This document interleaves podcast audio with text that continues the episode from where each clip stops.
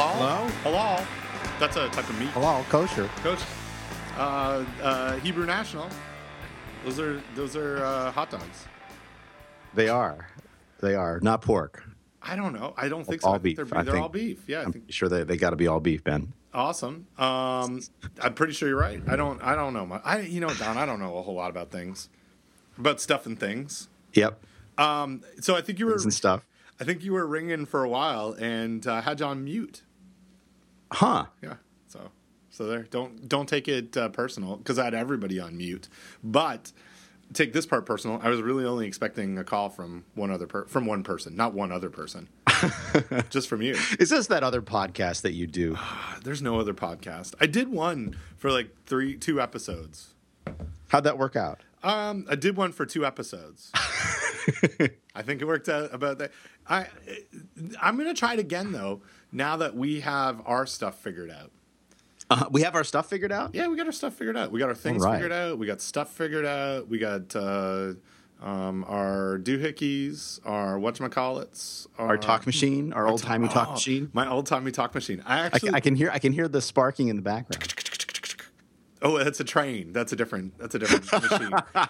Or, or it's maybe that's a um, like a wind clicker. I, I You know made- what people say? People say they love the ones where we try to do sound effects. they do. I made a coffee in my office in my in my office on campus today. Uh huh. with this old timey machine, uh, coffee machine Uh-huh. that is called a, it's a Tassimo. Uh-huh. It's, it's not a Keurig. Um, And Tassimo, there's no way that Tassimo uh, sponsors the podcast. If anybody was thinking this was pro- product placement, because Tassimo almost does not exist in the United States, but it's like a big deal in Canada. Anyway, I have one at home which I never use because I have an Nespresso. Mm-hmm. And then I have this other one. I've got one of these at home, one in my in my office, and I, I this is the first coffee I've made in my office in a year plus. And I turned it on, and it sounded like an old timey talk machine when I when I made the coffee. It definitely sounded like. So, so there you go. But how is the coffee, Ben? That's what people really want to know. It's not good. It's not good. It's but you know what? It's better than than conference coffee. Y- You know what I'm talking about, right? Like or, or Uh-huh. meeting coffee where someone yes. is Uh, conference coffee is the worst. the coffee that they have in big urns that someone has made like that uh, that has the name Bunn on it. Nothing against the Bunn coffee machine people, but they don't make very people that use them don't make very good coffee.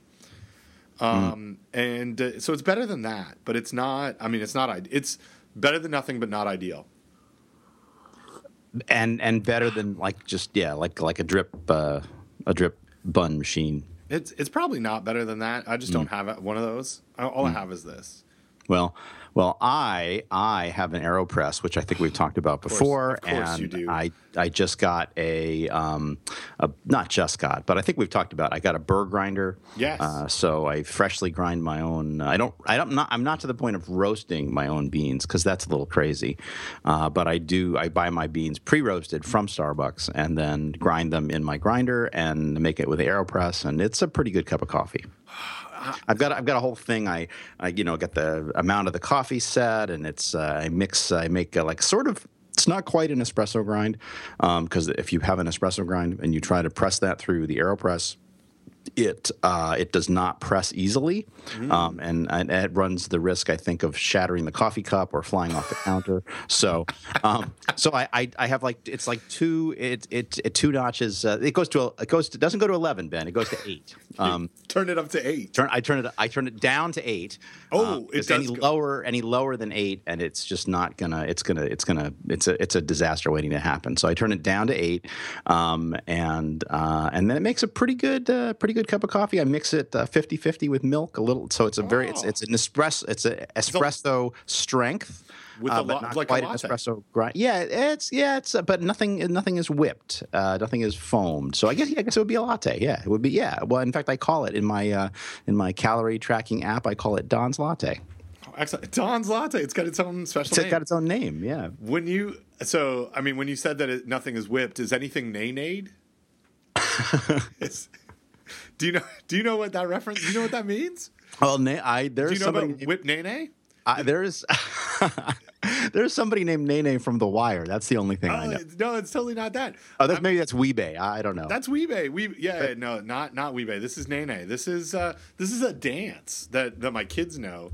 Um it's like like the hokey pokey.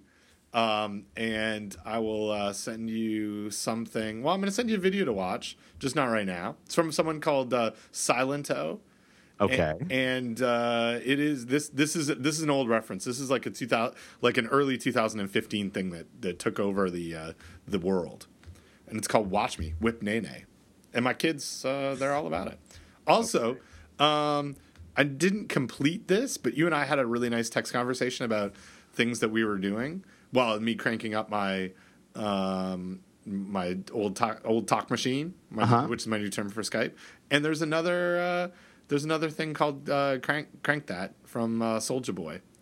Uh, so, so there's th- this is th- I I- know I'm talking crazy right now and and and, Yes. and we've just said goodbye to Jack Kazayich because he's he's fa- he's either fast forwarded or he's g- said I'm going to go to a different episode.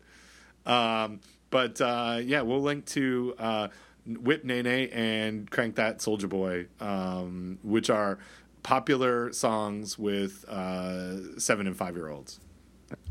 Okay, well there you go. you know what? You know what else is popular with Um, Oh. uh, with young boys? I, I, do I uh, what? Tell me what? a dog. A dog. That's right. Princess? Pickles. They they call him. It says President Pickles. He's, he's very he's very formal. He's been it's an elected official. I'm going with Princess. Princess Pickles is also good. so much better. uh, President Princess Pickles, as he's known, really just to Don and I. Uh, his his uh, uh, semi-official name uh, is is Lord Stanley or or Stanley or Stan, as Sam has shortened it to. Uh, and we have a little puppy who's eight weeks old and a basset hound, and he's he's mahogany in color. That's what uh, that's, Aha. the, that's the official. I don't I don't know what term that I don't know what that color is, other than that's the color of my dog. He's not lemon, which is another color of basset hound. Huh. He is mahog- Okay. He's mahogany. Brindle. Brindle is what my dog is. Oh, that's nice. We had. Uh, are you sure he's not uh, Berber? Uh, he could be he could be Burberry. Bur- I think that's Oh, a plaid. That is a plaid. Is he? Yeah. Hey, so you know how I spent uh, my my you know what, what what I do when I wake up in the morning is first thing I do is I, I turn off my sleep app and I, I look at my sleep score, and then the next thing I do as I'm laying in bed is I check the social media, Yes. and uh, and then and then usually that takes me someplace, and where it took me um, this morning was reading about Frederick Stanley, the 16th Earl of Derby. Oh. Well, and, Frederick. yes. Be- eh, because because um, Frederick Stanley is also known as Lord Stanley, which is also not the right name for your dog, but what you're choosing to call him anyway. Um, and uh, and yeah, and. Um, Mickey Parrish uh, noted um, uh, on on uh, Facebook uh, the name why you were calling your dog the name that you were calling him, and uh, and that led me to like oh, I, and I knew is I this? sort of knew this, but then I did some deep dives, as they say on Wikipedia, and uh, yeah, so the Right Honorable Earl of Derby, uh, KGGCB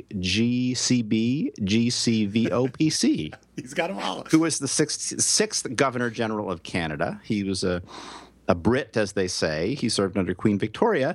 But most importantly, for uh, everyone who listens to uh, this show, uh, he is the guy who the Stanley Cup is named for. Right. The oldest and most prestigious. Uh, that's not subjective.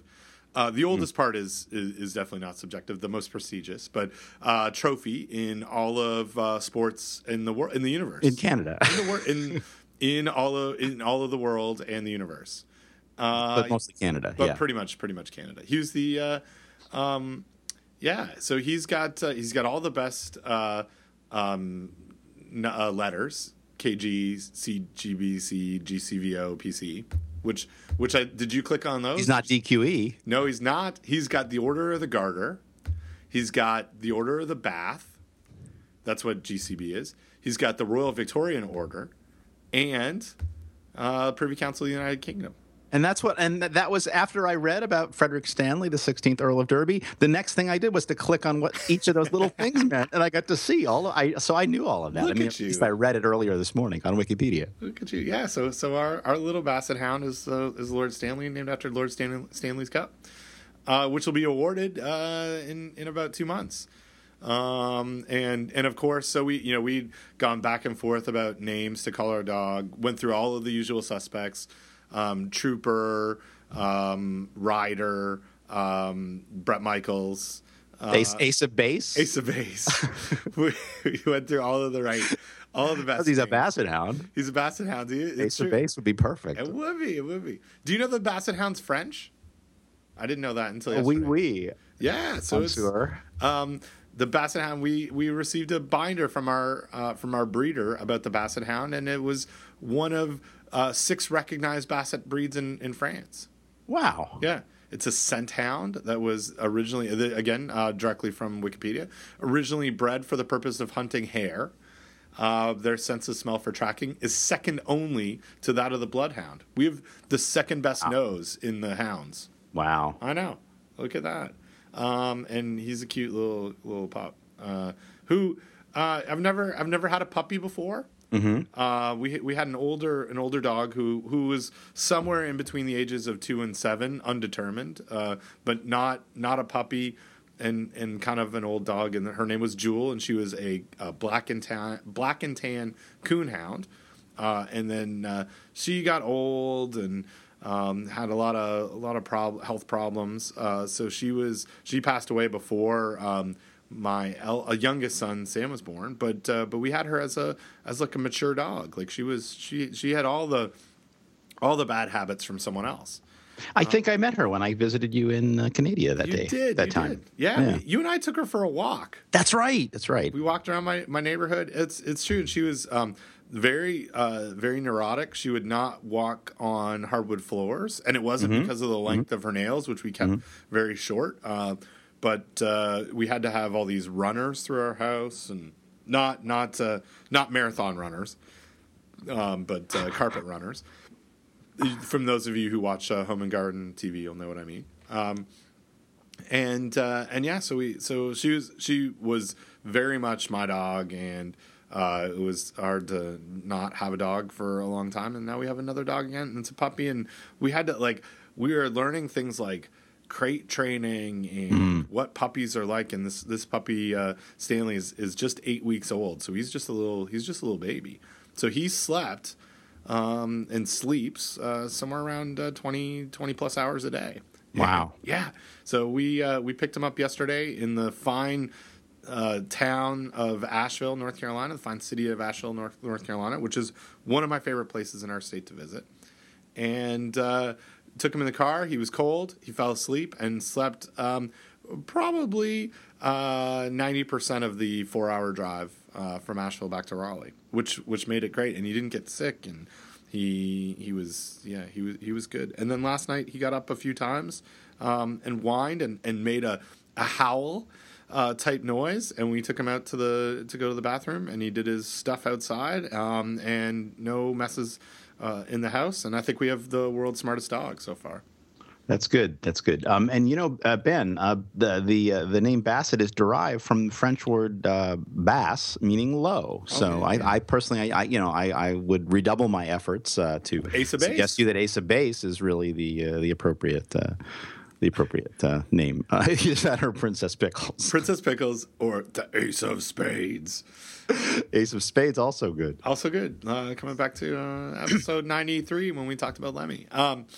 yeah, so uh, so we got this dog, and it's uh, it's it's pretty great. Danny, my wife, is uh, was so nervous about getting this dog. Like she, two nights before we um, we got uh, we got Stanley, um, she could not sleep mainly because she was concerned that the boys wouldn't wouldn't like him like like she it was not a ra- it was not rational but uh, she's like i'm really nervous like what if they they want a dog but they don't really want a dog and, and now we have this dog because it's not like you can you know give the dog back but they Well, you you can, but can. that's that's not a good. we're thing not going to do. that You're not gonna do that, right? gonna- this this dog is it's my dog Yep. uh, Cool. so yeah we're we're like we're like pumped about it um and uh turns out uh he's gonna weigh um somewhere in between 55 and 75 pounds Wow. Uh, yeah That's as much as Gibbs weighs. He's a, it's gonna be, but he's not gonna be any taller than um. He is now. yeah, really, like 15 inches, but he's gonna be long.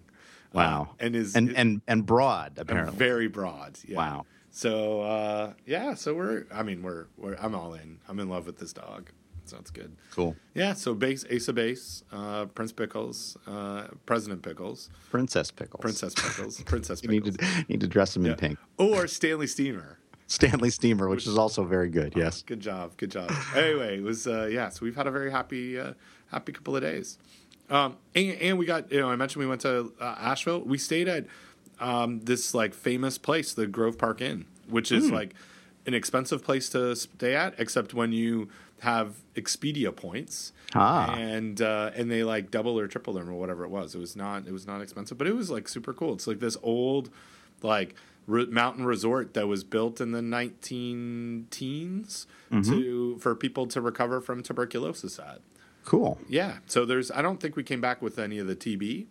But uh, yeah, the boys boys really loved it. We loved it. Uh, had a good had a good time. Visited the Sierra Nevada Brewery in uh, s- uh, Mills River or Fletcher, North Carolina, and yeah, had a really nice uh, nice nice little nice little time. Nice little weekend away. That's Uh, good. Yeah. Hey, so I'm drinking out of a cup, as as you and I do on the, and you have like a fancy cup. I know, I don't know about fancy, but fancy-ish. it's it's blue Um, so my ceramic. ceramic and blue. That's fancy. It's not one of your like uh, air press Yeti. You have like a special like travel mug, don't you? Uh, you know, I uh, I have I have since uh, changed up my travel mug thing um, because those those travel mugs I was using are very hard to clean, even with the new design. And so um, so when I'm at home, uh, I have a, a blue Dansk mug, or we also have white Dansk mugs that are uh, they are uh, the uh, the Portugal style um, of Dansk mug. I'm reading from the bottom because it's now empty. Um, but then my travel mug has become I don't know if you've seen these. Um, this podcast is not sponsored by Starbucks, but but the, Starbucks is selling Fueled a, by Starbucks, I would say. yes, um, is uh, selling this uh, not really disposable uh, mug, but it's a reusable plastic mug Yeah. for like two bucks. yeah, right. And so, and you save 10 cents each time uh, you use a reusable mug. And so I figure after 20 times, uh, I've, I'm ahead of the game uh, financially. It's dishwasher safe and, uh, and it just completely disassembles. And it looks just like a regular Starbucks cup, like a, like a, a, a grande Starbucks cup. And it's, and it's, and I've got two of them now. And so I really, that's, that's what I'm, I, I'm rocking uh, in the travel mug department. You're, it's in high rotation. I also use a uh, a Starbucks ceramic travel mug, and a very specific one um, that because I also have trouble with cleaning things that have plastic lids and different things. So I have this. Uh, I have two of them: a black one and one that looks like a grande cup um, that have three parts: two like a ceramic base. A ceramic lid with a rubber little stopper around it. Oh, I've seen those. Yeah. Nice. I, lo- I Very love nice. it. Yep. I love it, love it, love it. Except over time, the rubber piece kind of expands a little bit, um, makes the lid a little shifty. But uh, but anyway, it I like it because it never tastes like coffee. Like I mean, Mm-hmm. right. know, that, that thing. It, ne- it never tastes like stale coffee. Stale it's coffee, always yeah. yeah. You can get it completely, relatively uh, speaking, completely clean. yeah. Right, right. Yeah. No. So anyway, why I'm telling you this is because Mm-hmm. we we did record a podcast on uh, March 29th. That was the last Mm-hmm. uh, episode we recorded. But something happened on uh, March 22nd um, that I don't think we talked about. But my my former the mayor of my former city who had made an appearance on our uh, podcast in in name Rob Ford Oh yes. passed away, and I'm Yes. I'm drinking out of a cup right now that has his picture on it, and it Oh. says "Recall this Ford." Because Nice. yeah, which is a good little play because Ford, the company, recalled some, you know, cars, and then you can recall a politician. Blah blah blah. Anyway, um, that that one of my uh, one of my coworker, two of my coworkers, uh, Jerry Bichelle and uh, and Sarah, Sarah Kirby, who you know from the internet, gave me because we they love Rob Ford as much as I did, and and I'm not saying that in a in a Donald Trump kind of way. I mean, it in, in like I really like this guy. So he, but he was he was not like maybe the nicest person, but he gave a lot of entertainment value. So anyway, it says recall this Ford. So that's what I'm drinking out of today. Kind of a, tri- a nice. tribute, a, a tribute to the man. Oh. Very nice. Very nice. Hey, so while you were um, uh, off gallivanting and, and puppying, um, I was giving a talk uh, to the New Jersey Grange. Ooh, right, yes.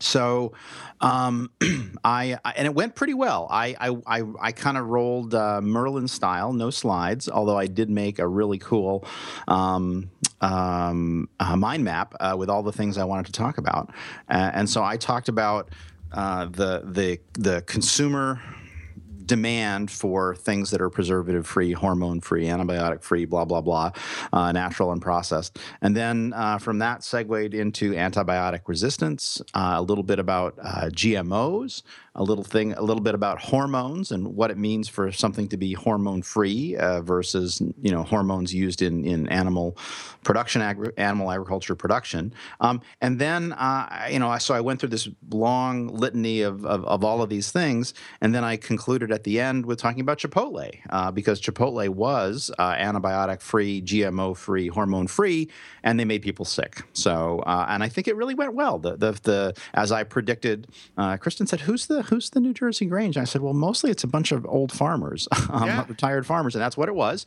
Um, but it was it went the talk went really uh, really well, I thought, and uh, I had met met a uh, made a new friend, the guy that runs. The, so we we were uh, the the meeting was at a place called Howell Farm, which is not anywhere near Howell, New Jersey, but it's it is in um, it's very close to the uh, the state line, close to Pennsylvania um, in a town whose name I'm forgetting, um, but a very memorable. Thurston, um, Thurston Howell. No, not Thurston Howell III. Um, but uh, really nice. Uh, uh, really nice uh, working style farm and made friends with the director of the farm who who gave me uh, real coffee because all they had at the uh, at this event was uh, was uh, decaf coffee. And so we bonded over real coffee. Um, and then at the end he gave me some eggs because they have chickens on the farm and they they produce way more eggs way more eggs than than than they can give away. And so he gave me a, a dozen eggs um, not washed um, with a, perhaps a little some feathers and some chicken poop. Um, so I immediately got on Facebook and asked our, our friend uh, Michelle J. Russell, um, so you have chickens. What do you do about the poop on your chicken eggs from your backyard chickens? And she had some good advice about a product that I could order from the internet, which I didn't. Um, because I mean, I'm not going to wait for something to come from the internet. Yeah, I need to clean my eggs. I'm eating my so, eggs. Yeah, but but uh, yeah. So the we I think there was one that was cracked and we fed that one to the dog and there's some that have a, a lot of poop on them and we haven't really touched those yet not a lot uh, uh, uh, they have they have some unidentified matter uh, on the outside of the egg. Very small amount. And, but I've been using the clean ones first. So some okay, good. That that sounds good. So and cooking them and cooking them. So I mean, that's that, that's the risk management and, step, and right? washing my hands right yeah. after handling the eggs. The, but that I mean, that's that's the true risk management step, right? yes, like, exactly. You know, the the hand washing and not cross contaminating is is important. But I mean, you're gonna you're gonna cook the the eggs. Exactly, exactly, and they're very tasty. I'm, I I imagine they're very tasty. Are they tastier? Than your normal than the eggs that you would normally eat? You know, they're eggs, man. they really eggs they are eggs. Like much much of like anything except faintly of eggs. eggs so yeah.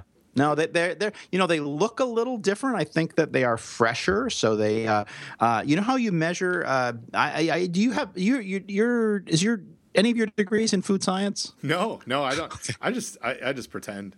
I got. Did you? Uh, are you familiar with the the HAW unit? I am familiar with the HA unit. I can we talk. We've talked about this on the podcast before. I can talk a good food safety game or a food science game. Like I can, I, I, you can talk me through this. Tell me about the HA unit. Well, the HA unit, Ben, is uh, something that is you use to uh, measure the freshness of eggs, and basically it it it corresponds to the height of the egg. And like when you when you crack an egg, there's there's the yolk and there's the white, but even in the white part, there's sort of a part of the white that spreads out more, and there's a part of the white that doesn't spread out as much.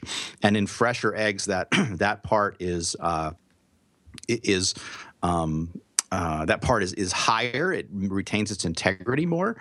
Um, and so uh, it is a measure of egg quality. And so I have noticed that these uh, farm farm fresh eggs um, uh, actually do have a the, the the the white sits higher in the the the the the, uh, the part of the white sits higher in the pan. So I think they are fresher than let's say what we would get from the store. What? So could you tell me what your um, was it above a value of seventy two?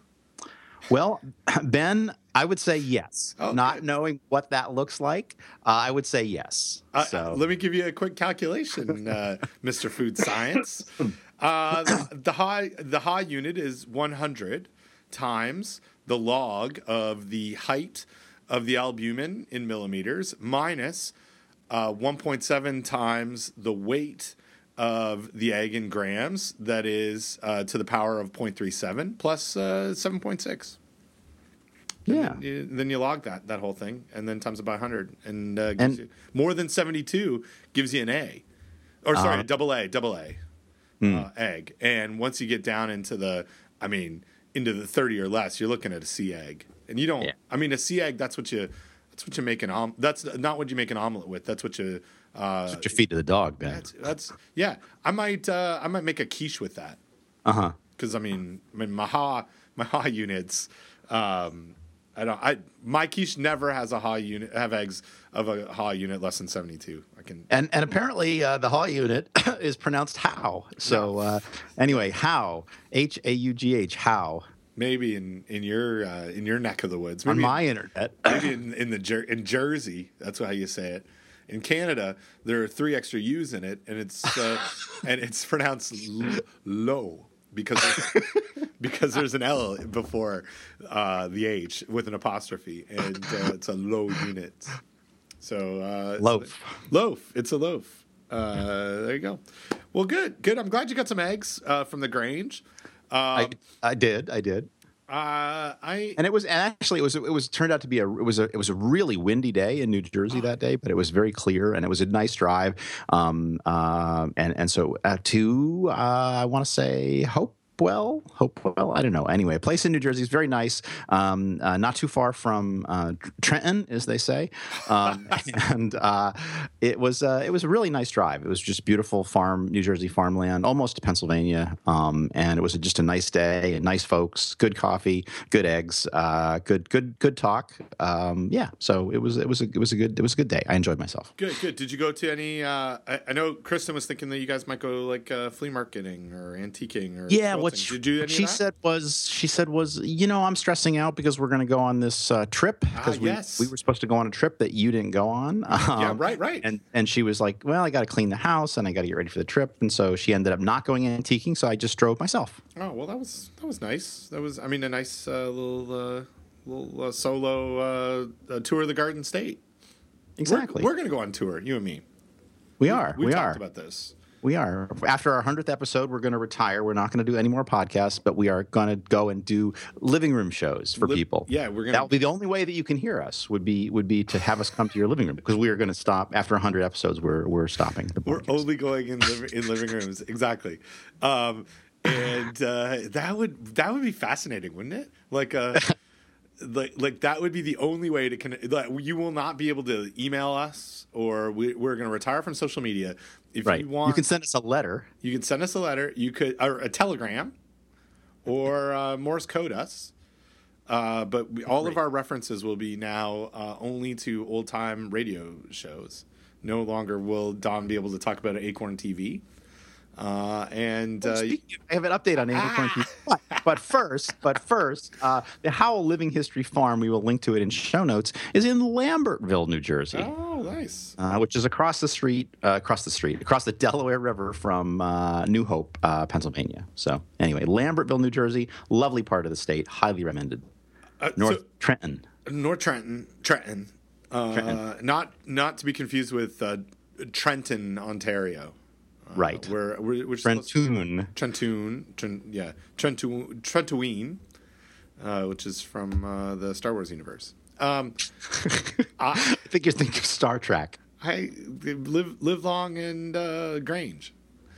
Um, so yeah, so you did that, and then you you just referenced another trip that I did not make that you made uh, to. This is true. to uh, to Florida, and Well, and, and I right. heard I heard I heard from uh, people from people in the know that you gave a talk that was great. Uh, and and then also uh, that you decided to eat into all my time because I didn't show up, and uh, I wanted to talk to you about it. because you had to take off your pants. I did have to take off my pants. I wore I wore pants. I wore jorts for my because it was Florida, which are Yes. jean shorts uh, that were cut off, very high, high thigh, um, and uh. Yeah, and and but I also wore a shirt uh, that um, was a little more presentable with a tie. Um, and Uh, yeah, I was told that you had to wear a tie. I Uh, was, and I listened because I it was the least I could do for not uh, making the trip to to Florida with everybody else. Yeah, so so uh, we should say that before before I went to Tampa, um, I went to Athens, Georgia, oh, right, um, and gave the Woodruff lecture. Um, and so, for those that, that don't know, J.G. Woodruff is uh, was an old timey um, food science guy from Georgia. Um, uh, really, really interesting guy. Um, basically, did a lot of uh, research on uh, food preservation from uh, way way back in the day.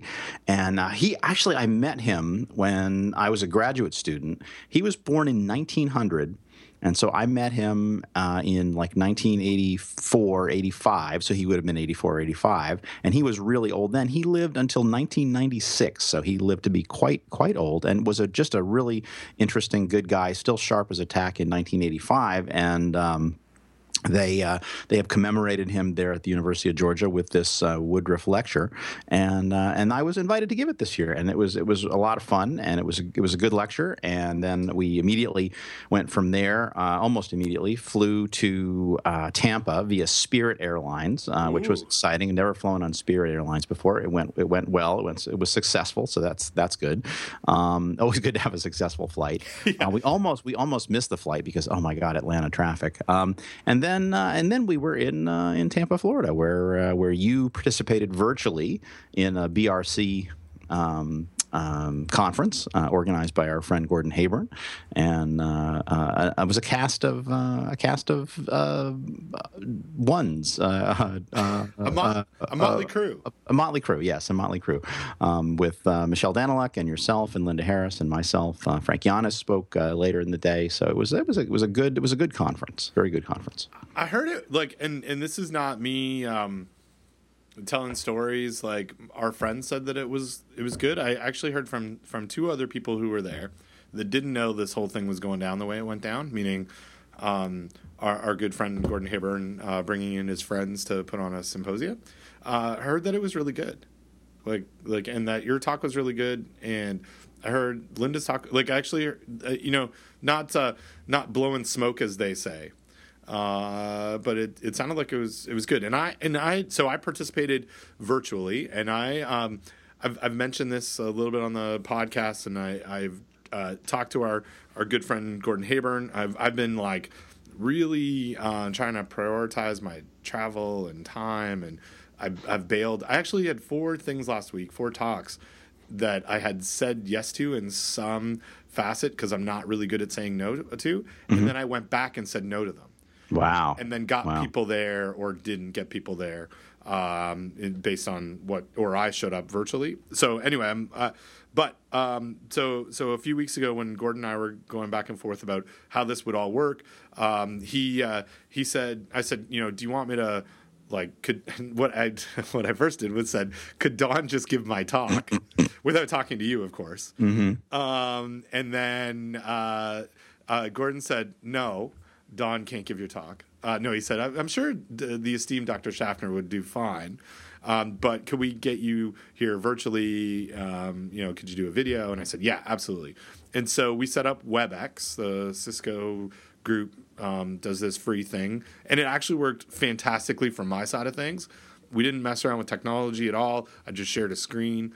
I dialed in uh, through the intertubes uh, to this uh, to this thing. And uh, Gordon, I think, plugged in the uh, computer to the sound system, and my little floating head was on one corner of the screen, and then my slides were in the center, and I just talked through it. And I tell you, you and I have talked a little bit about this, but it is so much more difficult for me to give a talk with no audience than it is to give a talk with an audience because I just you know tell jokes for the most part and I can't tell if people are yeah. yeah. Can't hear the reaction. Yeah. It's it, it is really it is it is a it is a hard thing to be able to do. And uh, one of the things that I and, and it's even harder, I think, because we could see you, right? So yeah. in other words, um, but you couldn't could and I guess you could sort of hear us? A little bit. And I right. could all I could really hear was I think the um, microphone on the laptop that they were using. So yeah. so like the very like not like our setup that we have for a podcast where we've got you know one mic and and uh, it, and I wasn't getting like ambient and I couldn't tell how big the room was, but I could hear Gordon very close to the microphone, Mm-hmm. and, and and that was it. So I couldn't hear any. Yeah, I couldn't hear anything beyond that. No, no applause. So I just assumed there was none. No laughs. I, assu- I assumed the entire time that there was none. Um, and so I just kept going.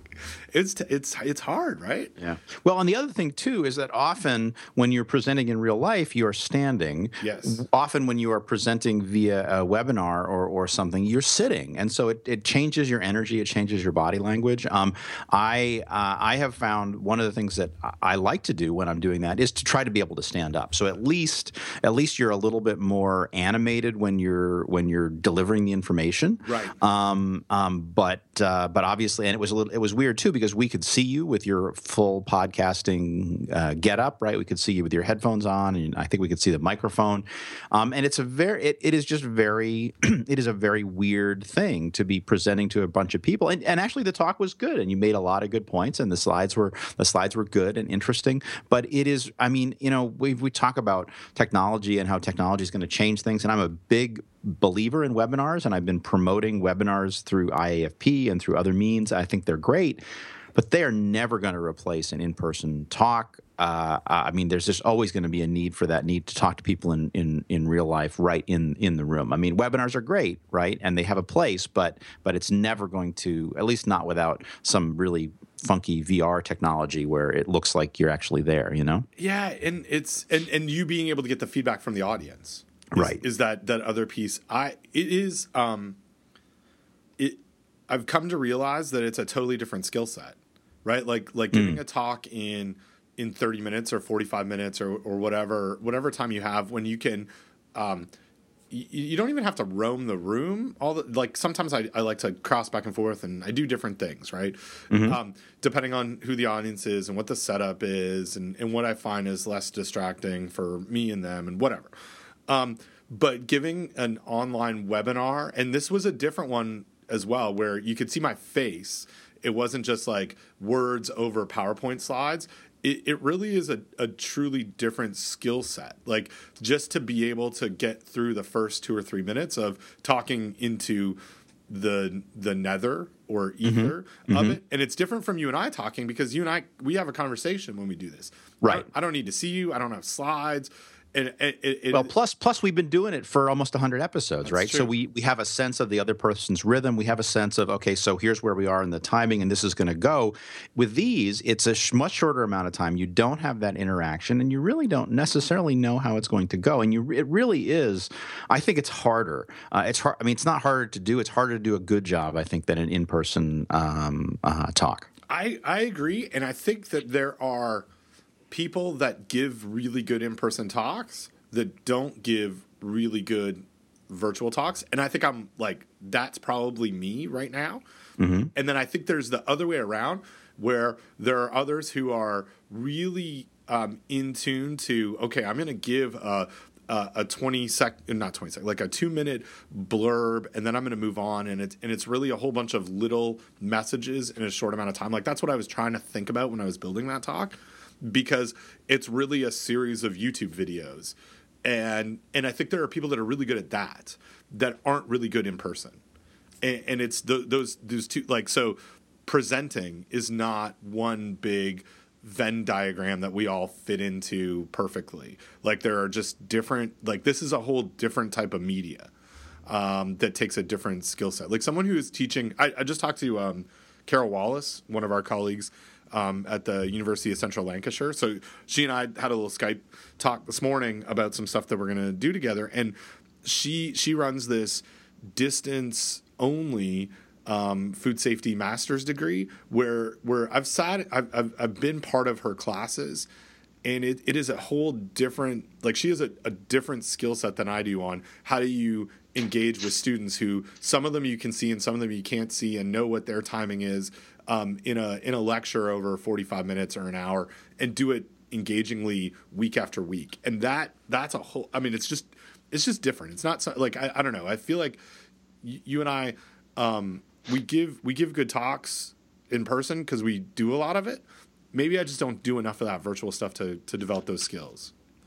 Yeah, it is definitely a special skill. And you know, it's fascinating to hear that they're doing an online masters because as we've we've uh, heard from listeners of this podcast, in fact, you know, if you if you uh, run an online master's in food safety, you should sponsor this podcast because yeah. because I've had a number of people um, now, and now you mentioning what Carol's doing, I had no idea. This this and again, well, and part of it maybe is because I'm food science graduate program director now, and we do offer uh, a sort of a quasi distance learning uh, graduate degree here at Rutgers, but it's not online, and it really does require you, for the most part, to be um, um, present in New Jersey at least least at least some of the time, right? So, but this whole idea of of getting an, a master's degree in food safety and doing it online is something that I wish we were better at, at at Rutgers because I think we're missing the boat, right? There's there's there's Michigan State, Johns Hopkins has one on um, uh, food safety regulations or food safety policy, policy right, uh, right, right? Yep. Um, and then uh, there's something at K State, yep. um, uh, and then and that's about and then now this thing at uh, at Central Lancashire um, in the UK that that Carol's involved with. So I mean, these things are starting to happen. I think that they are. De- there's definitely a need out there. So people that have a bachelor's degree in something, probably not food science that have found themselves in food safety, and we're only going to see more of this with with FSMA and food safety regulations coming. And you need to get you need to be at a little bit higher level in the game, and and a master's, especially a non thesis master's that you can take online while you keep your regular job. I think there's just a tremendous need for this. But but yeah, it's it's hard to it's it's a it's a it's a hard skill. I mean, and this is we're just talking about the delivering a lecture, right? We're not even right. talking about how do you set up a course, and I mean, it's just uh, yeah, this is this is something that is is is potentially very difficult to do. Well, and it's I mean, I think you bring up a really good point. It's not just you know the the lecture piece; it's the entire learning environment. Because uh, you know, for for those of us in the academic world who have taught courses before, the lecture part, I, you know for I'll, I'll speak from from my experience is largely the easy part right? Because I can go and talk about whatever, and I have a pretty good background in what you know. I know what the learning objectives are going to be for that lecture. So now I'm taking that and putting it into a totally different type of media where I don't get a lot of instant feedback. I can't look at the students' faces and say, "Are they getting it?" Can I, you know, try and engage them and ask questions? And, and Carol, it's it's kind of a it's a really cool program. I, I've been I've guest lectured in this uh, in her her program when I was uh, when I visited with her. Um, you know, just you know randomly. It's like not like you have to be there to to guest lecture, but a few years ago, and, and they have an, a nice technology setup, but there's a whole like you know learning environment, assignments, um, student discussion, like all the other things that make schooling beneficial, right? Like it, it, that that you now have to to um, think about how the how the learners are using it and and the benefits of doing something synchronous versus asynchronous. And I mean it's just a it, it it's a it's a huge need. And it's and it's something and it's actually I want to get into this um, a little bit when we talk about well let's talk about it now.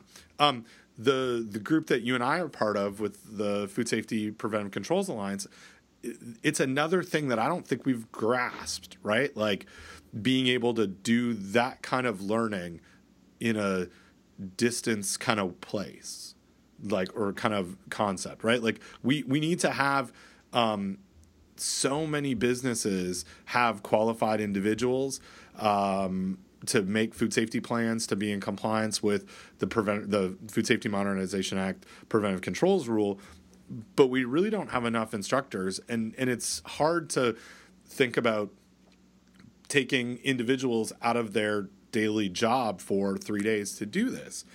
And I don't think I don't think the alliance is, has really figured out how to do it in a in a way that that allows for um, effective training, right? And this is you know this is where where I think we have to go. But it, like you know like like we've been talking about, it's it's a different skill set and it's not it's uncomfortable.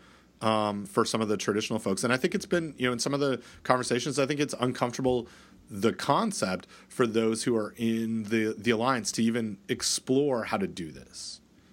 Um, So I don't know. What are your what are your thoughts on that? Yeah, I, I, I think it's it's not it's not easy, and in fact, we're sort of dipping our toe in a little bit um, because I've been uh, uh, you know I do a lot of work with our Office of Continuing Professional Education workshops and short courses and such, and they've um, are very interested in do in get in doing more stuff online. And one of the things that they want to do online eh, or they want to investigate is a better process control school, and and uh, you know UC um, Davis has had a uh, online better process Control School for a number of years, organized by Diane Davis. With Diane's retirement, uh, Linda Harris is going to uh, take over that. And so you know, the, then there's a question of well, okay, so how did they do that, and what are they willing to share, and you know, because it because often these better process control schools are real money makers for for people. Um, but Linda has quite graciously agreed to talk with the the, the person that uh, our continuing ed office has hired, um, and this is a person who is going to basically spearhead their online course development. Um, um but but it's really um, and it's something that I think a lot of academics traditionally have just not wanted to be a part of because it really it does require a, it, it, it's way more work than you think right? And it, it and, and when I think about it I think it's going to be a lot of work and I'm sure it's actually more more work than I can even imagine. Um, and so yeah but but it's definitely the the way of the future. The, this, the question is how do we how do we get there right? How do we get there in a way that um, that that really works for both the students and the faculty and and I I don't know I I uh, in another life if I had uh, didn't have the job that I had, uh, I have, uh, I would be very interested in that. But it's it's the kind of thing I know that if I got involved in it, it would be all consuming, and I, I wouldn't have time to do all the other things that I do because I would be just focusing on okay, how do we deliver a quality educational experience via um, via the computer? But it's not. It doesn't just happen by accident, and it does require uh, you know real real dedicated um, people that understand the technology and who understand teaching and probably who understand the subject matter to some extent. And that might all be the same person but uh, yeah i don't i don't know. It's uh, it's one of those things that i just haven't gotten involved with because it's i just don't i just know it could be all consuming you know? Yeah and and it's needed right? Like i think that's right. that, that's the that's the hard part. And I, i'm and i'm i'm the same way. Like I, i'm very I'm interested in it, and I'll, you know uh, let you in on some of the conversation that I had with Carol this morning. It wasn't in the preventive controls or training industry side of things. Like uh, she's got this very successful program, and I want to learn more about the skills to develop that, so I can then do a better job um, supporting not just the um, extension agents here in North Carolina with ongoing learning and training, but also look at expanding that to something sort of nationally because there are extension agents all over the place that do food safety things that that I think are sometimes just like taking messages from USDA and putting it out there. And I think we we have a way to to like if we could provide better skill set within that group via distance education we should be able to make better you know impacts in in in uh, in consumers and, and with industries and whatever across the across the U.S. So I'm like really interested in like how did you how did you do it? Like I mean, right. building that and how do you become good at develop like making these courses and engaging people from you know from wherever because we you know that that's our limiting that's that's our limiting factor in the in the reaction of making food safer is getting the expertise and compelling people to to change behavior. And if we can use, you know, um, smartphones and or uh, let's not call them smartphones. Let's call them what they are: iPhones um, and and iPads um, to to do that and, and, create this learning environment that's that's all there. We got. I mean, I just feel like we have to explore that um, because the but but it's it's different, right? Like that's that's the thing that that I struggle with is you can't just throw a switch and be like, okay, well, I'm doing distance education right now. Yeah, it's it's a much more planned process and a different skill set. Yeah, I, I, agree. I agree. Yeah, it's good. It's interesting times. Interesting times. It is. We got to figure it out, Don. Not you and I, but others do. Mm-hmm. And, and, it, um, Doug and I from the famed uh, Barf blog, uh, Doug Powell. Um, he and I talked years ago about a um, a uh, MOOC. I think it's called. I don't know if that's mm-hmm. an offensive term we're not. But uh, the uh, massive open online courses around food safety, and it's the same kind of thing. It's it's not just it's not just a series of lectures. Like that's not what an online course is. It's how do we use this environment to to allow people who are interested in food safety to jump in and jump out whenever they want and get something out of it, um, but really um, move move learning ahead.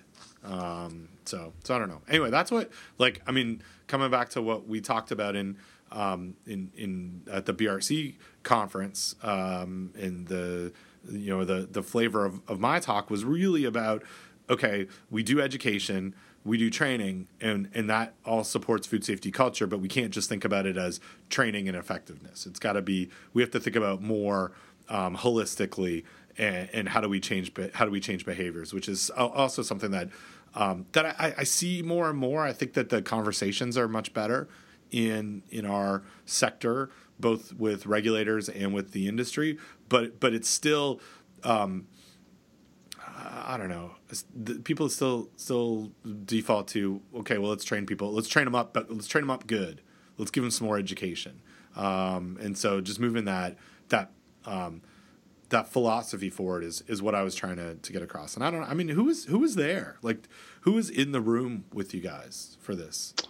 Um, that's a very good question. It was uh, basically a lot of people that are you know that you would well it's the you know and, and part of it too for me was a real learning experience learning about what is the brc right and what is and and you and if you're if you're involved in this food safety acronym soup uh, you know gfsi brc et cetera um, just learning about what is it to have to be uh, to be uh, BRC certified. So it really was a lot of people that were interested in um, um, sa- safety from an auditing and certification perspective. And so, um, and that's part of why um, uh, Gordon wanted me to be there was to talk about you know the sort of the uh, the hazard based thinking that's mm. happened in the past and move towards risk based thinking and a lot of I think a lot of our auditing still does happen to be hazard based a lot as we've talked about before on the podcast a lot of our auditing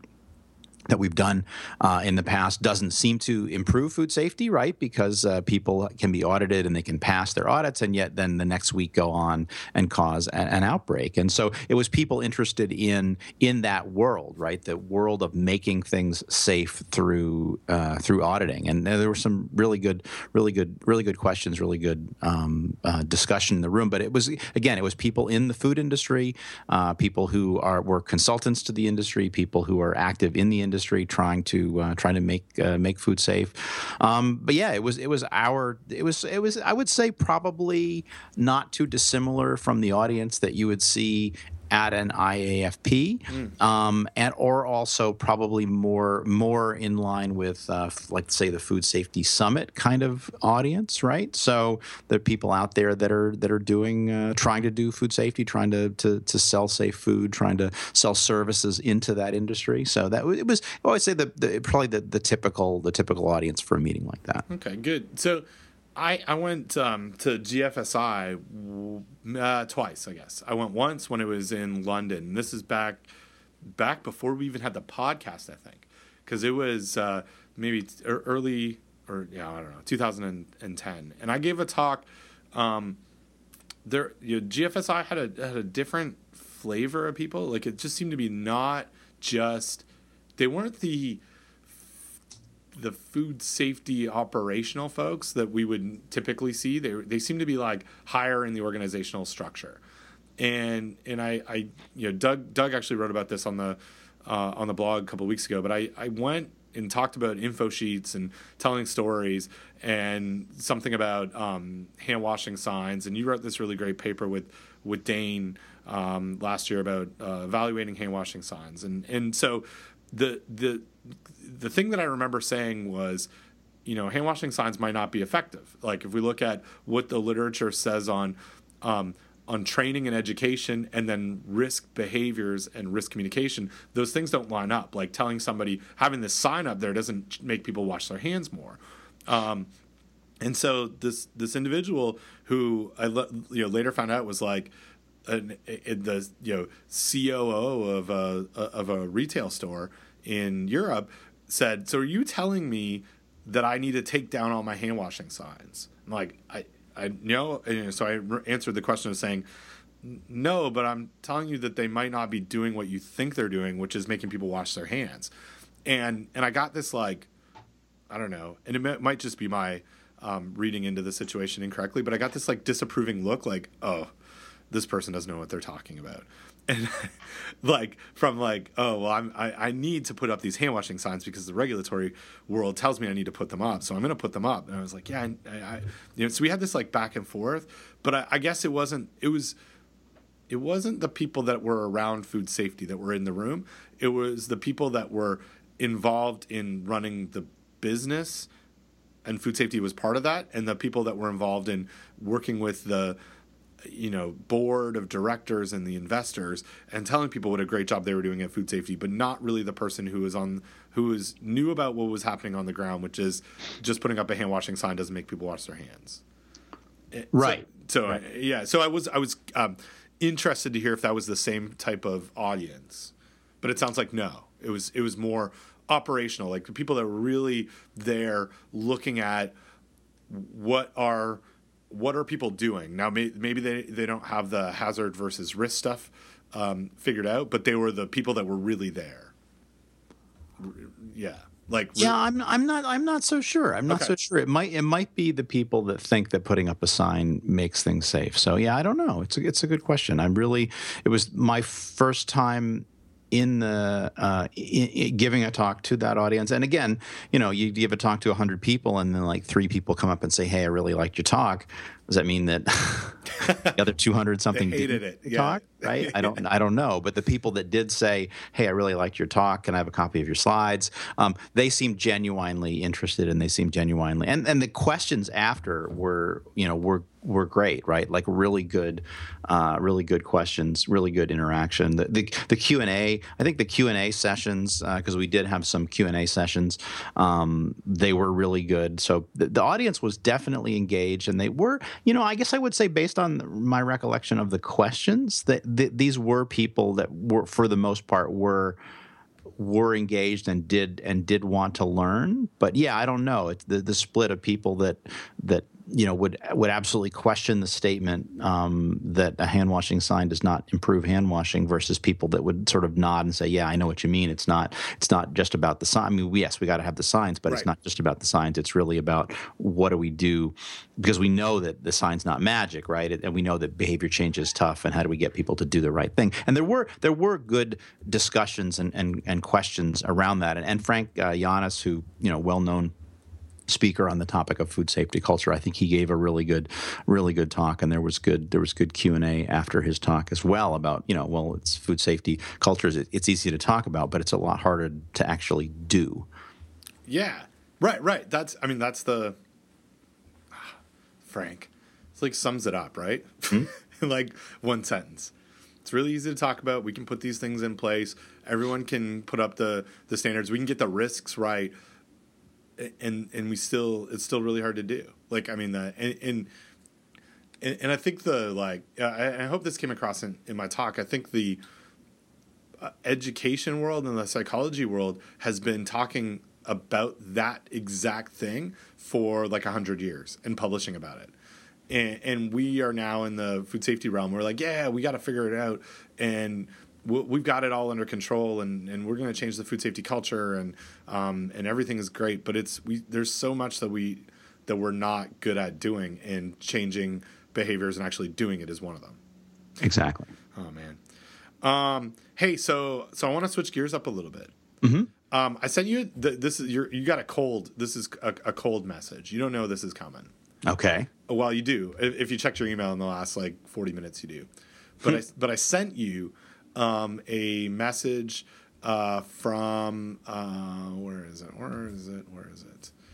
Sent, sent, sent, sent. sent yeah, just just so you know, Ben, I do not read my email during the podcast. Whatever. So uh, check- that's I can't I, I won't say that for every other time I'm on the on the phone or on the Skype. Yeah. But uh, but with you, Ben, you have my full attention. Well, I, I sent you an email because I wanted to talk about this, and I'm going to read it. It's from a it's from a journalist. I'm not gonna he you know he doesn't know I'm going to talk about it, and, and I want to Mm. get your your sense on it. So anyway, this is the message. Um, uh, hi Ben, I'm currently working on a story that looks at the question of whether ethnic restaurants and food establishments are unfairly criticized as being quote less safe. I'm seeing that a lot of existing research seems to indicate ethnic restaurants are often more prone to code violations and more often linked to outbreaks. However, I wonder if there's still someone to a white majority dining audience's fear of the quote other, meaning that we're more likely to report foodborne illnesses from something we ate in an ethnic restaurant. So these restaurants are inspected more often and are more harshly as a result. Um, also, it seems to me that many ethnic restaurants have a kill step and are less reliant on riskier ingredients like greens and other fresh produce than a lot of restaurants that have a more health safety halo around them. Um, and you know, then he goes on to say, "Would you be interested in talking with me for this? If not, I welcome your recommendations." That's a really good question. It's a really good question, and you know what I said? If you read up the You email, said uh, I'm not the right expert. I'm really not the right expert. And so, and and, and I, I put him in contact with uh, uh, someone who I don't know, but I read a paper a while ago. Um, uh, who's at uh, Florida State University, um, and her name's uh, Kimberly Harris, and I don't know. Um, you know, she's a corresponding author on on this paper that was published in the International Journal of Hospitality Management, and this is really the only this and uh, some of the stuff that. Um, uh, Jennifer Quinlan at Drexel has done, looking at uh, GIS mapping and food safety um, inspections, looking at urban centers in Philadelphia versus other things. is really the only stuff I know that's that's out there, um, and I, I really kind of bailed on this because I don't. I it, it was I, it's I think it's a fantastic question. The the the specific question on um, whether certain restaurants are targeted or more prone, I don't know.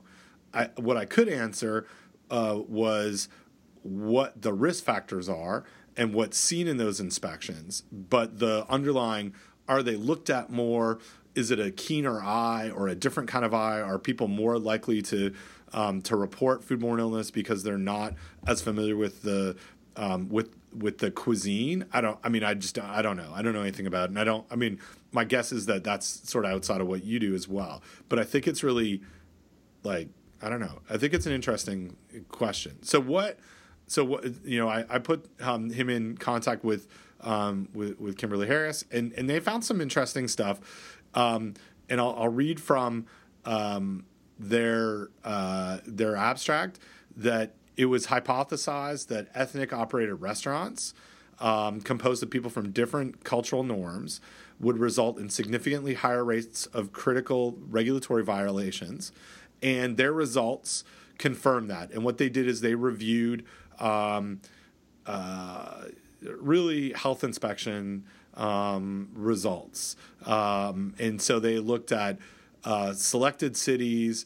Um, and looked at uh, data that they could find from the West, Midwest, East, South, and uh, you know Southern places, and, and basically looked at the the health inspections and said yes, the number of um, restaurants and the number of inspections were um, were significant. And I, I mean, I think it's an interesting conversation. So anyway, what, you know, I, I, I cold I cold sent you this, but what do you what do you what do you think about this? These questions. Well, yeah, and actually, this this actually ties back into some some comments that I made uh, in Tampa, right? And so, of course, anytime anybody talks about uh, restaurant inspections, um, immediately my mind uh, goes to uh, Petran et al. a Journal of Food Protection article from 2012, which we will again link to as we've done many times in the past, um, and say, okay, let's not focus on whether it's an ethnic restaurant first or not, right? Because that that definition may be may be challenging to even define. But let's look at what criteria in an inspection would be more likely to be associated with an outbreak, and then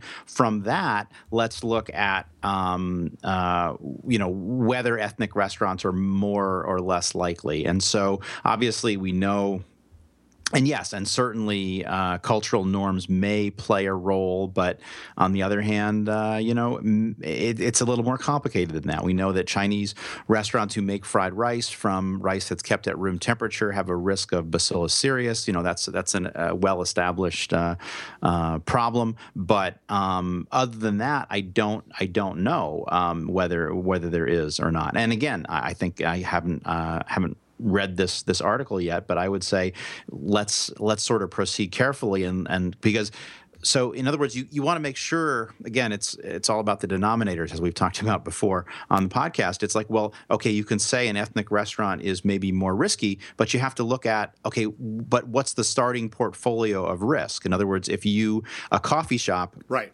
is not an ethnic restaurant. But guess what? A coffee shop or a, a, a you know a, a, donut shop is not going to be risky because all of the foods are, are are they're just not risky foods by nature of what they are. You know, so so you have to um, you have to be very very careful about what comparisons you make, right? So and and so so how do you define ethnic restaurant? How do you define a non-ethnic restaurant?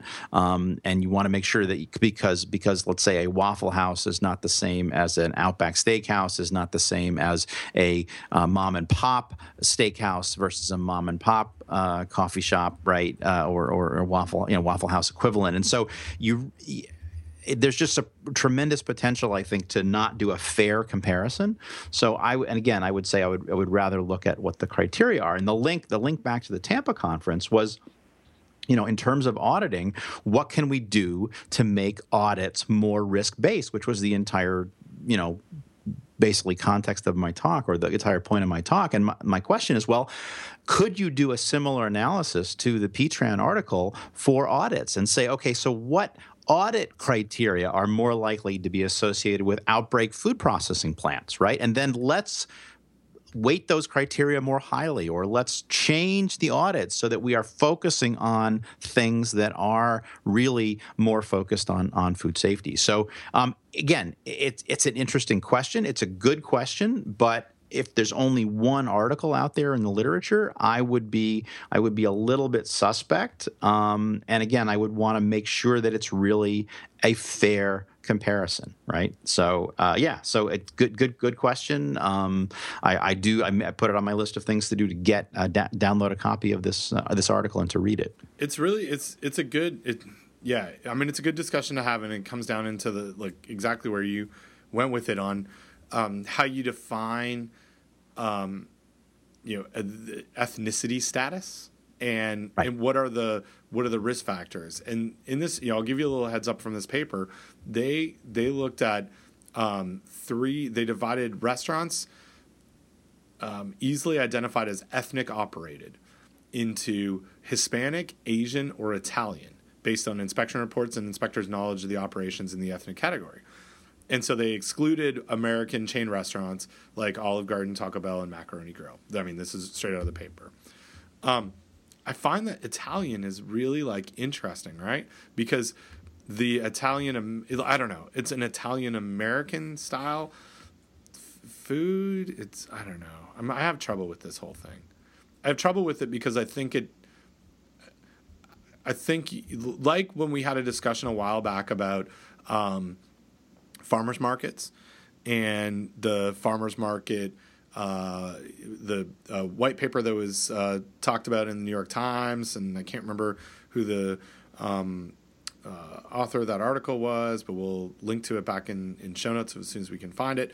Um, where looking for sort of correlations and the definitions that may or may not have anything to do with the risk factors starts putting us into weird areas and it's like and this is a um, like this uh, international journal of hospitality management this is looking at it from a uh, economics type person standpoint so I, I you know the the biggest question is whether which is not answered here and it's not really uh, asked by the by the journalist for me is whether there are certain risk factors that are more likely to occur at different types of ethnic restaurants right? Like, it's not as soon as we sell, we start defining what an ethnic restaurant is and going backwards from it and saying, okay, let's look at these and let's look. we have the risk factors, but we've already predefined what our what our restaurants are. We're not we're not in the in the realm of being like we've already we've already kind of biased what we're doing. And they're able to find, I mean, in this paper that yeah, these those three types of restaurants that they defined as um, easily uh, easily identified as ethnic operated, Hispanic, Asian, and Italian, did receive more inspections than other uh, restaurants. That was significant, and I, I just I don't know. Maybe it's maybe if you looked at um, restaurants that had more risk factors would also come back as more likely. You know, they're they're comparing. It's it, it it, you know I don't want to get too cyclical about it, but we don't know what the denominator is and whether coffee shops are ethnic or not. Yeah, well, you know, and you know I yeah. Yeah, and and I mean, with all due respect to well, the the International Journal of Hospitality Management and the uh, the Dedman School of Hospitality, um, uh, you know, these are not food safety people. These are not food microbiology people. This is not a, I don't know. I mean, I don't know what the, you know, and not to be a snob about it, I don't know what the impact factor of the journal is. Uh, you know, so you know what's the what's the the quality of the peer review and again let's you know are there other papers you know i, I don't know it's uh yeah. let's just say I'm I'm I'm never I am never willing to to stake anything on a single study, even a single study that I've done, right? Right, right. Because because I could have missed something, and and it it definitely warrants further further discussion. Yeah, it's a but coming back to it, it's an interesting it's a good question. Oh, it's a great question. Yeah. Um, and in it, so so let me let me pose a, something to you on this. So mm-hmm. let's let's say that there's more than one study. Let's say there's um, this this question that the uh, journalist is asking um, has has merit. It's evidence based, supported, and says, you know what, ethnic restaurants are um, significant treated significantly different when it comes to inspection, thus putting them into um, more likely to have you know risk factor violations. Let's let's let's make a jump of assumptions that having more inspections means you're going to have more violations seen. Uh, what do you like? So I mean, the the answer of well, what do you do and so what uh, comes to comes to mind. It's like okay, so do what does that what does that mean? I guess right? And, and I, I can't get my head around what it means. And I think it's because I'm lost in all I really care about are risk factors overall. And if there's one sector of the industry that gets more attention, I don't know if that, I don't know if it matters. And, well, and and I, I, I, don't think we we have to be very careful about talking about that they get more inspections. Well, why do they get more inspections, right? Is that just a preconceived notion on the part of the inspector? Right, right. Are they getting more inspections because they're failing inspections and so they're getting more re inspections? Are they getting more conditionally satisfactories so that they're getting more re inspections? Are they getting more inspections because they are a higher risk? Um, you know and that's are they getting more inspections because it's they're they're closer to the office and it's easier for the inspector to go there? Um, you know are they getting more inspections because it's easier for the inspector to ding them because they know these ethnic restaurants probably you know have illegal workers and they're not going to rock the boat or complain and they're going to just pay the fines? I mean you know it's Eh, yeah, yeah. You, really you really have to get very very clear about the data and the quality of the data and make sure that you're asking the right question. It's it's science, right? You have to you have to do the controls. I mean, this is something we hammer home with my graduate students and the work in the lab is like, what are your control experiments? Well, for this kind of research, which is, you know, survey and data mining, you, you have to have that same uh, that same you have to take that same amount of care to say okay so where are where are the controls that you're running to ensure that you really do have good quality data and that you're asking the right questions and that you're not fooling yourself? Um, you know that's what science is about right? It's about it's about running those controls so that you don't fool yourself into believing something is true when in fact it's not true and, and maybe i'm not like I, I, don't think I'm being clear with what the question that I'm asking on this. Mm-hmm. Not to you, just in uh, like throwing it out there. Maybe there is, and you, I mean, you hit, you hit it. Maybe it is significant because there are just more risk factors, and and the type like if we compared um, these ethnic restaurants to complicated non-ethnic restaurants that maybe there isn't more significant maybe that's not significant. It's because we're we're comparing it to the pool of all inspections that it looks like these types of businesses might receive more inspections. Like we haven't answered that piece by the data that, that like the analysis that they did. They- Right. right. So that that's the that's the piece that um you know maybe this is it has nothing to do with ethnicity. And this sh- is showing that in the this subsample of restaurants that that these groups are more likely to be part of a risk-based inspection process. Like that that that that process is working. I don't know. Yeah, well, and and you know, and as I think about it, it's not even the right question to ask, right? The question is should should inspection resources be allocated according to risk? The answer is yes, Yes, yeah. right? And so then the question is what are the risk factors in restaurants and then restaurants that have that tick off more of these risk factor boxes it's again it's back to the uh, it's back to the the audits question from the brc conference right it's like well so what are what is a risky food processing plant, right? And what is a risky restaurant? And then risky restaurants, by virtue of their menu, should receive more inspections. That's that's the. I mean, the, the it's asking a question about ethnic restaurants is it's it's nonsensical. What is it? What does that even mean, right? It's yes. it's it's not even the right question yeah right? It, it's not even the right question. It yeah, it just yeah, yeah, not even the right question. And, and so what you know what I think they what I think this paper did was they they went and got as much inspection data as they could. And mm-hmm. then they extrapolated that and said, okay, well, here are our definitions for what an ethnic restaurant restaurant is and what an ethnic restaurant isn't. And we're going to see if these two groups differ in the number of inspections and the risk factors, the, the critical violations. We won't even call them risk factors that are seen.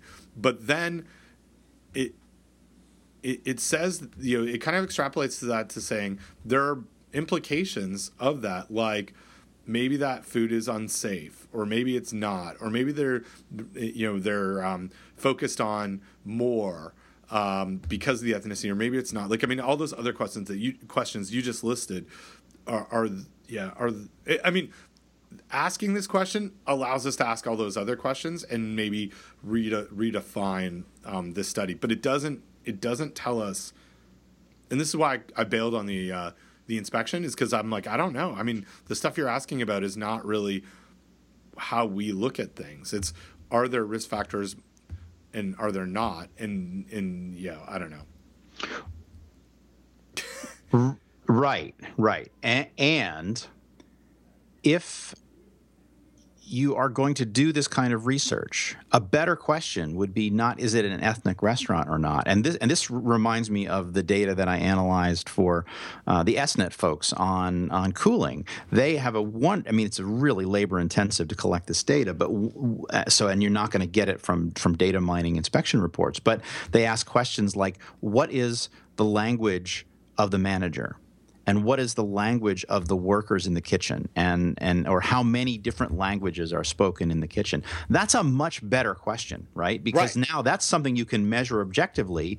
And what it says is if the manager speaks one language and the workers speak another language um, then y- you're going to have to t- appro- approach training differently because of a language barrier. It has nothing to do with the cuisine of the food right? It's really it's really about what is the culture going on in that kitchen. And the same question would apply um, in a food processing plant right? It's it's not it's not whether you're making tacos or or or burritos. It's it's is the language of the line worker spanish? And is the manager you know bilingual right? It's it's not it's not the, it's not the food that, it's not the it's not the ethnicity of the food that you're worried about. Yeah, it's right. it's the language spoken in the kitchen uh, or in in the on the processing plant floor. That's the important question.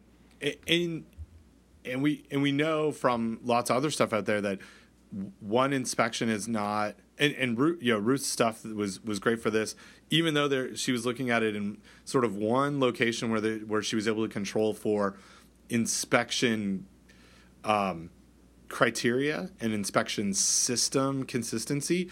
In this study, they're looking at, you know, a whole data from all over the place where we have different food codes, we have different inspectors, we have different standardization process for those inspectors, and it's really hard to put all those things together. Like and say, yep, we see one one thing here. And and, and I come back to one of the um, the comments that I've made um, and uh, uh, sort of multiple times when people have given me data to look at, and it's usually journalists that say, "Here's a whole bunch of stuff that comes from different health departments or different states." You know, uh, in our state, we have a rule of no bare hand contact. In other states, um, that rule doesn't exist. So just by the very factor that the standard is different, you're going to see no bare hand contact violations in North Carolina more than you are in, say, and I think uh, I may get this wrong, but let's just say it's Virginia that that says you're allowed to, um, you know, touch foods with bare hands with clean hands. You know, they're just. I mean, there isn't a no bare hand contact violation there. So obviously, we're gonna. If we have one, we're always gonna have more than than you would in, in another state that allows for that with the standard. And so it doesn't really control for that. Right. Ugh.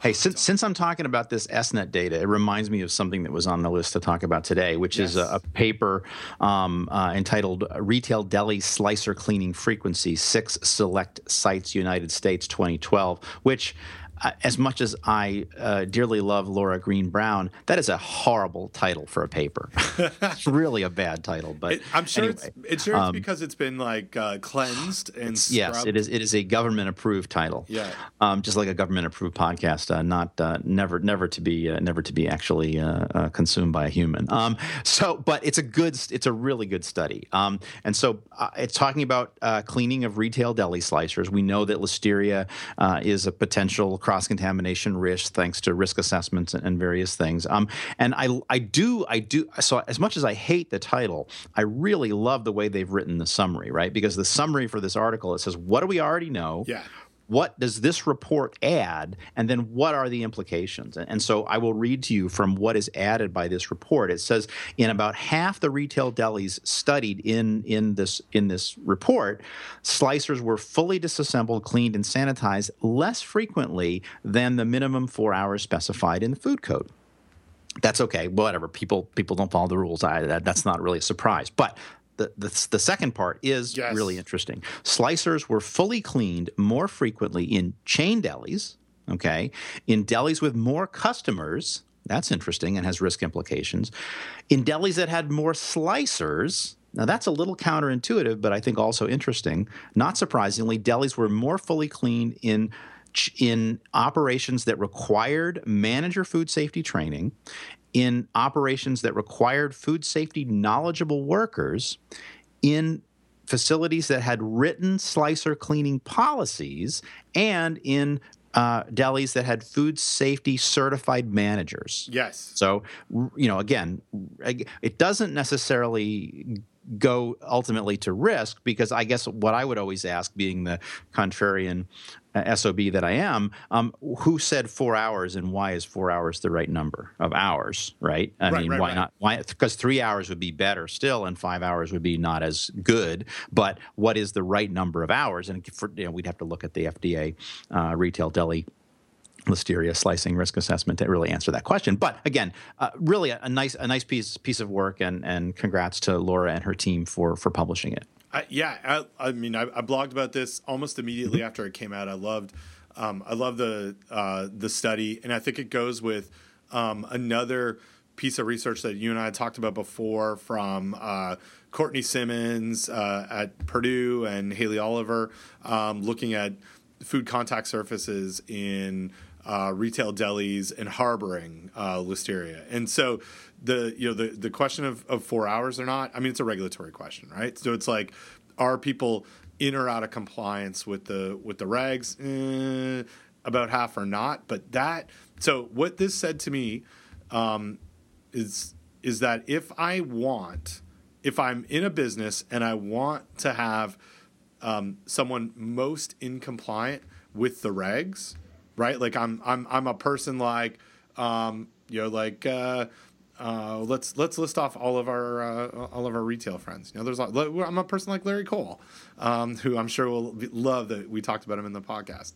Um, I you know I, I want to ha- have a situation. I'm more likely to have clean slicers if I have high turnover of you know product, more customers, lots of slicers. I, ha- I require food safety training. I have um, workers that know what they're doing. I have written policies, uh, and that I have managers, um, uh, you know, that are, that are in that deli like that that are certified. So all of those things I can it's like a checklist of things that it doesn't ensure that I'm making safer food, but I know from this data, at least in 2012, I was more likely to have uh, to be in compliance with what the with what the rule said, and that or what the you know the the uh, as they say perfectly in here the um, specifications of the food code because it's not essentially a rule until oh, right. Yeah. Um, so so that's that's good. It's so uh, you know i think that our, our friends that we know in lots of chains they they already do that. They already are part of that and that that's the things that they're working on. But conversely if i'm running a small town uh, independent high end um, you know deli that I'm really want you know I need to think about all of these things that are more likely to have my my folks be in compliance with the with the rule. So I automatically don't meet this chain deli, but I want maybe um, I should have uh, required food safety training for these managers and have those managers um, in, in delis and other categories and have training for my employees because there is a difference in the self-reported behaviors. Um, I pulled out another kind of interesting uh, piece from this, um, and it was that um, uh, the the and I, I wrote a little bit about this, but the even the self-reporting was pretty was was surprisingly low because this you know there's kind of an interesting methodology was call up these managers um, and, and interview them and even the folks that um, you know they they only reported uh, you know half the managers 49.5% said that the slicers were cleaned every four hours so we've got the folks that are in charge asking them a question even that that self-reporting was um, was low, I guess, to me. And mm-hmm. like I would have guessed that they would have said, yeah, we we like it, it, takes their their knowledge of the rule that yes, I'm supposed to clean it every four hours, and then if someone asks you how often do you clean it, you report more than four hours because you know what the rule is, even though you might not do that. So I, right. I, I thought the self reporting was even lower. So that to me, like maybe we're even less than that if we looked at the observed pieces. Yeah, uh, yeah, I, yeah, and interesting, very interesting. It was great, but a great paper, and and it and it shows. Um, it, it made me lament how slow our process is. The, the food code process. Ah, uh, no, the research process. Oh, the research. Well, and the yeah. publishing pro- process, and and the C, and, and you know why there's such a bad title is because the CDC, and it takes a while to get this right. And I understand all of the reasons why it's slow, and I'm super slow. But w- this tells us what the world looked like in 2012. Right, right. And that is like trying to figure out what it looks like, you know, light years away in another universe or solar system or whatever, right? Like, like we're constantly looking back. Maybe not another universe. Um, we're looking back in what it used to be, and maybe this is different in 2016 for outside reasons. Maybe the industry has actually moved m- this needle much uh, further than what it looked like in 2012. Although this 2012 piece of information is the best we have. Like this is what we, you know, this is great, and, and it we need to do this faster. Right, right. Be well, quick. speaking speaking of faster, um, I have a hard out oh. uh, at the top of the hour. Oh, um, there we go. Uh, and also, speaking of the food code, we should talk a little bit about uh, that. We're going to get to hang out. Um, we're gonna we're gonna hang out um, this week in Washington D.C. or or in uh, Arlington, Virginia, just outside. I think it's Arlington, just outside Washington D.C. And then um, I'm going to to Denver. You're going home, and then we're both going to Boise. We're going to Boise. That's like Jersey with an accent. Yeah, we're going to Yes. go to the conference for food protection. We uh, talked a little bit about this uh, last time, but it's going to be exciting to see each other. Um, I'm going to be. I'm like a full fledged member of a council. I don't know how. I think. I think it's because I'm a like you and I were both alternates, and they picked me because I think I'm a pushover, and you might be more of a hard ass. Well, and I think I think I'm uh, I'm also kind of on their um, uh, on their bad list Oh, because I they put me they put me on a council two years ago. It wasn't the council that I wanted, and then I ended up not going to the meeting, not because they didn't put me on the council, but because I had to go to an IAFP Europe meeting because I was an officer. So yeah, I think I might be on their bad list, but it's okay. I, I, it's it's fine. We got to let the let the young let the young kids have their day. Yeah, yeah. Well, I'm probably on their bad list too because I am not good at running um, committees or committee meetings or making reports. All the important things that people do in um, like formal process processes, like Conference for Food Protection. But anyway, they asked me to join the council. So, but I have a I got a, a, a conundrum that I wanted to ask you about. That I was going to do an after dark, but it's not like an after dark specific thing. Okay. So I'm supposed to um, present an issue, the first issue for Council Two. I am supposed to be on. I am on Council Three. I feel like I and, and my um, co or my vice chair or co-chair of my committee is not going to be at CFP. What do you, what should I do? Like how do I? so Uh, I- you you just tell them. And then and and then and then they'll, they'll don't worry about it. Okay. Uh, that's why we have alternates, right? So somebody who is an alternate in um, uh, Council Three, like me, for example, right? you will Um, I could sit in your spot and pretend to be you while you go present this other thing. and then so, I just come back and you come back and then you tap me on the shoulder and I'm out. and we take out. Okay, well, so I'm gonna do So it works. It it totally it it really works surprisingly well. And Okay. then I would just say when you can alert alert the leadership of both Council Two and Council Three that hey, this is a thing, and everybody knows they got to do this. So it's, it happens all the time. I alerted the leadership of Council Two of this already, and and I explored whether my co-chair could be there, and he's not even gonna he's not gonna be at the meeting. So I was like, oh, maybe he can present it, and then he's not gonna be there. So I'm gonna No, no, go. you just present it, and then you'll then be come back. recused from Council Three, and then uh, it's And it's then fine. come back. Okay, good. Yeah. Well, that was good. That was easy. Yeah. Um, so yeah, I got I got three issues that I gotta um, you know do a good job talking about, and then uh, um, our our good friend and, and collaborator Lee-Ann Jaykus just emailed me while we were talking because I do check my email when I'm on the uh, uh, on the podcast because sometimes you just go on and on and take my time like you did at the BRC meeting. Uh, and Yeah, it's not true, Ben. So it's not true. This So is this angry. is you're spreading falsehoods. I know it's true. Um, I, the falsehood part. So uh, I, I, um, I, am going to uh, uh, present this uh, this thing about cleaning up vomit, and uh, Lee-Ann needs like a little couple of sentences on how it'll be done, and she's got to update the executive board on Wednesday. Nice. Of yeah, NoroCORE. So we did. So I feel like we did something. Like there was some science that was created that we've now proposed that a rule be changed or or guidance or suggestions or whatever the right term in the code is. And I like that. I'm I feel and who knows um, whether it'll get changed. And you know what I'll count as a win, Don? If for both my issues that are changing, mine that you know whatever, people that have, have been part of this with me too, our issues that we present. If if one like industry member comes up and goes, you know what, I know that's not going to make it in the food code, but we are going to explore changing this within our standard operating procedures. That means we made an impact. This was like an idea that wasn't on someone's radar, and they're going to change it. I like that. Yep. Yep. Yeah, well, and in fact, this was the whole theme of my Woodruff lecture was talking about the work that we did uh, with Jetro Restaurant Depot about time out of temperature control, um, and uh, you know, and and critiquing the food code and and modifications to the emergency um, uh, guidance to help when when power goes out in emergencies. And and yeah, I feel like uh, you know I did I did good because I, I put some science out into the world, and people are going to change what they do.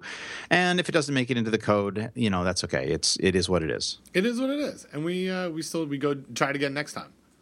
Yep. Oh, and then also speaking of which, I speaking of, of which, I'm actually to got a conference call later today um, with my my friends at Jetro Restaurant Depot because one of the things that that happened uh, since the last time we podcasted was the FSMA transportation rule came out, and there is in fact in the FSMA transportation rule there is an actually an exemption uh, for essentially the people that are Jetro customers. That is, the FDA has explicitly exempted um, people that are regulated under the food code um, from compliance with the transportation rules. So, oh well, there you go. That's cool. Yeah, yeah, good, good stuff. Well, let's uh, let's respect your heart out and uh, and call this a show. All right. Um. So, uh, thanks everyone for uh, tuning in, listening to our uh, podcast, and uh, we'll be we'll be back at it again next time. Uh, food safety talk. This is uh, the Gretzky episode, right? This is food safety talk ninety nine. Yeah. Yes. So, there you go. Uh, and uh, um, so yeah, Don, thanks thanks again, and uh, we'll talk to you soon. All right. Bye bye. Bye bye.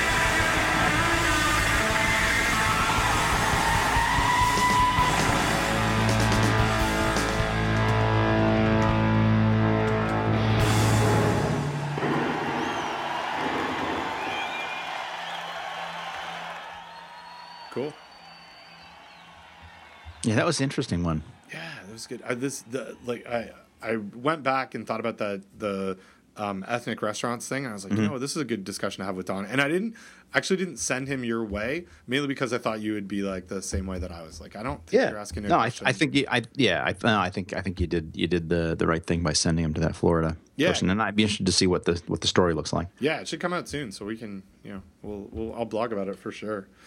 Um, hey, so no no pressure on you, but I believe that episode. Oh no, it's on Yep. you. It's on you. Yep, and I was gonna I was gonna try to get it done, and I didn't, but I did get my taxes done. Taxes are good. I got. I So, st- I, still yeah. haven't done that. And But- and and also, no one hacked my social security number this year, so that's good. yay. That's Yeah. A, that's a So I actually submitted my taxes and, F- and FTA and, and the IRS uh, FDA accepted them too, I suppose. good. But uh, uh, IRS accepted them, and so that's that's good news. That means uh, that uh, I didn't get hacked. So good. I have to complete my taxes this week because our, our mine mine's are mine are like maybe less complicated. Like I really have like four things that I have to put in.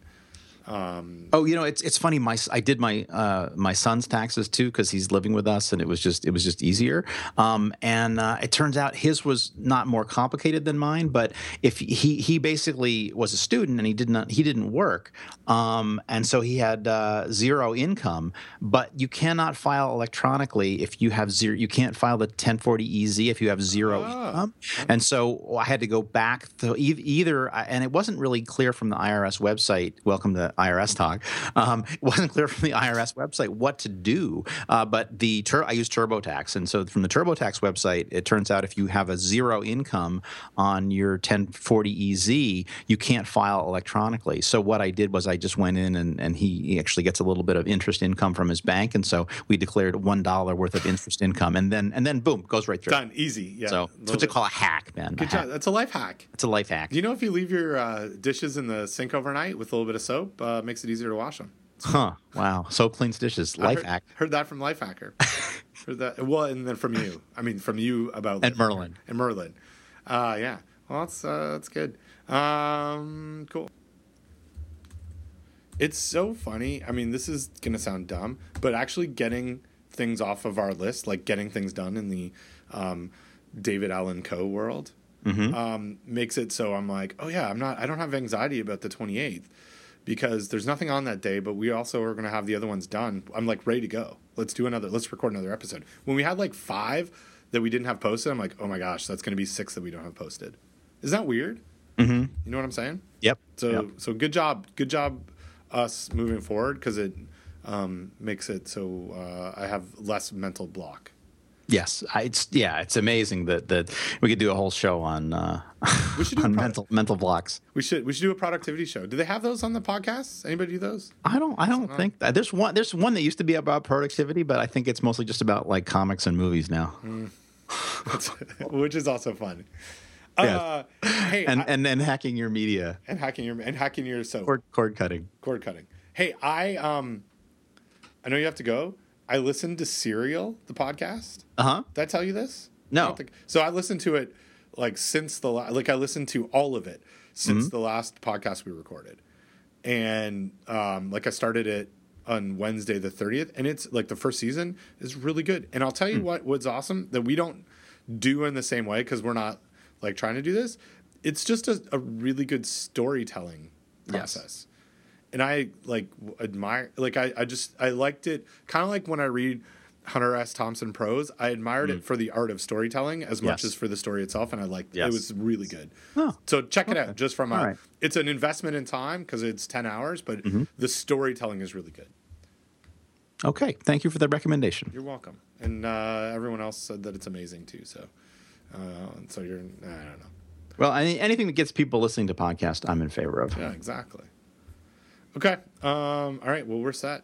Uh, I'm gonna go. I gotta. I gotta go eat some lunch, and then I'm gonna go to a meeting, and then I gotta go finish some work. Sounds good. I'm gonna go eat some lunch really quick and then get on the phone. Have fun with your lunch and get on the phone. All right. Bye bye. Bye bye.